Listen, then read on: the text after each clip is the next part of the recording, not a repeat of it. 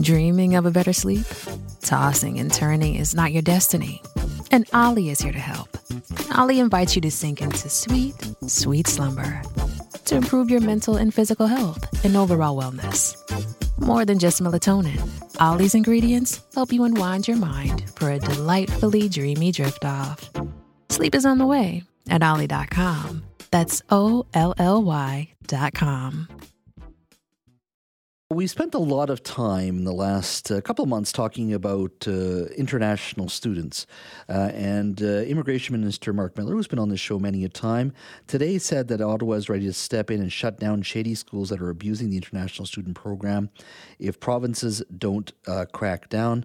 Miller did say there are problems across the college sector, but some of the worst offenders are private institutions, and those schools need to go. But also, when you look through the list, there are a lot of private schools, of course, but there's also a lot of public colleges that rely upon the international students as well.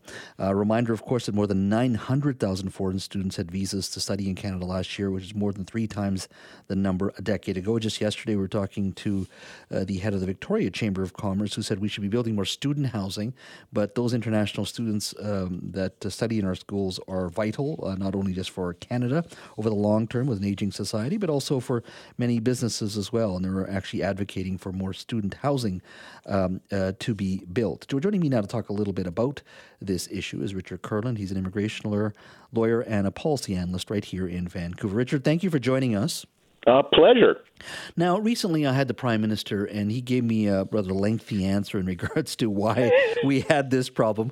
And, part of it was it's COVID, and we didn't have any immigration, and so we were playing catch-up. But I had to remind him after his rather lengthy answer, it still happened on your watch. And my question to you is, we've gotten into this mess. Who do you blame for this? Is it Ottawa not watching what was happening? The colleges, public or private, who were just letting anybody in, let's be honest. What's your assessment of this mess?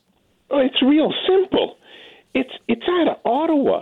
The Privy Council office made the strategic decision to increase Canada's population size. Politically, they could not, 3-4 years ago, say we're going to significantly boost immigrants because there's a political price for that.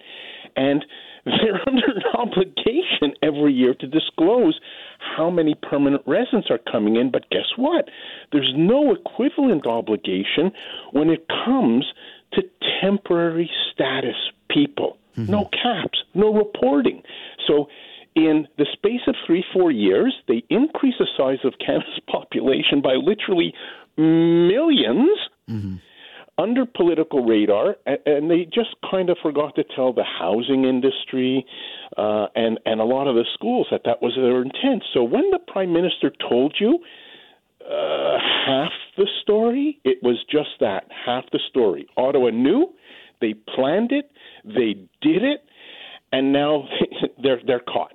So in your mind, what do you think they know that we don't in regards to our job market moving forward? Beyond, we have an aging society. I get all that. We have bills to pay. We need young people. The longer they're here, the more they're going to pay into our tax system. I get all that. But what do you think the specifics numbers tell them, let's pull a fast one on them and bring in more international students? Like what data do you think they're looking at that says, let's come to this conclusion, let's go do this? Well, it's just pure. Someone's got to pay for our medical system. Someone's got to pay for our pensions, and that's got to be the younger people. We can harvest human capital from other countries without paying. The people coming here have been educated in other countries, not our dime. It's a clever move, but kind of just be upfront with it. So where do we go next? To control this overnight after doubling, Ottawa says, okay, we doubled it. Now we'll reduce by about 35% the total number of these study permits. Big deal, a little late, but nevertheless, the demand for a Canadian study permit has not decreased. The supply of those permits have decreased. So we're in actually a gosh darn good position. We can make rules like you can't come to this country to study unless you can afford to, and unless you can afford to be here without working. Harvest the wealthy and educated. It's good for us. Does this not also lay bare that our entire system, when it comes to post-secondary institution, is structurally just yeah. it's a mess, that we are relying still on international students ultimately to fund our public system here? Because I think it was in Ontario last year, international students were on the verge of putting more money into the system than the Ontario government. You just nailed it, bullseye. So it is about money. If the provinces do not want to finance the educational institutions with taxpayer dollars to the levels that are appropriate, the school's got to get it from somewhere. And no surprise when the only choice is to add foreign students. You're making about $20,000 a student. And there's an awful lot of foreign students. So, the government, big government, left no choice for those schools. They had to collect money in order to subsidize their existing program. The benefit is that foreign students were subsidizing Canadian student education. University of Victoria announced cuts of $13 million, about 4% of their operating budget. Do you expect to see more of these high-profile announcements in Ontario and British Columbia as more of the numbers and the reality hit our educational institutions? In the last week or so, the panic button has been hard-pressed by the schools.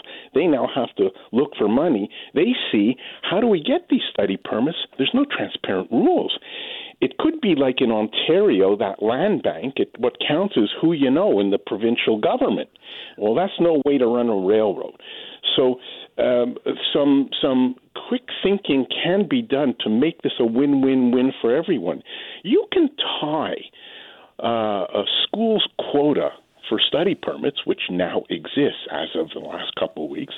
The provinces give individual schools, they have the power to do this, quotas for study permits. And to get the same quota next year, be a good school. Make sure the students show up, pass, do well, and add into that soup plans that the school has to increase housing supply for students to ensure a campus is safe and secure for all students. If you check all those boxes, you get foreign money, big time.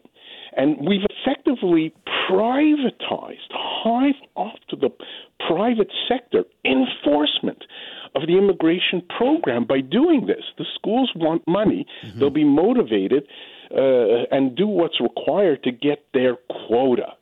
So I think this is going to have an excellent outcome.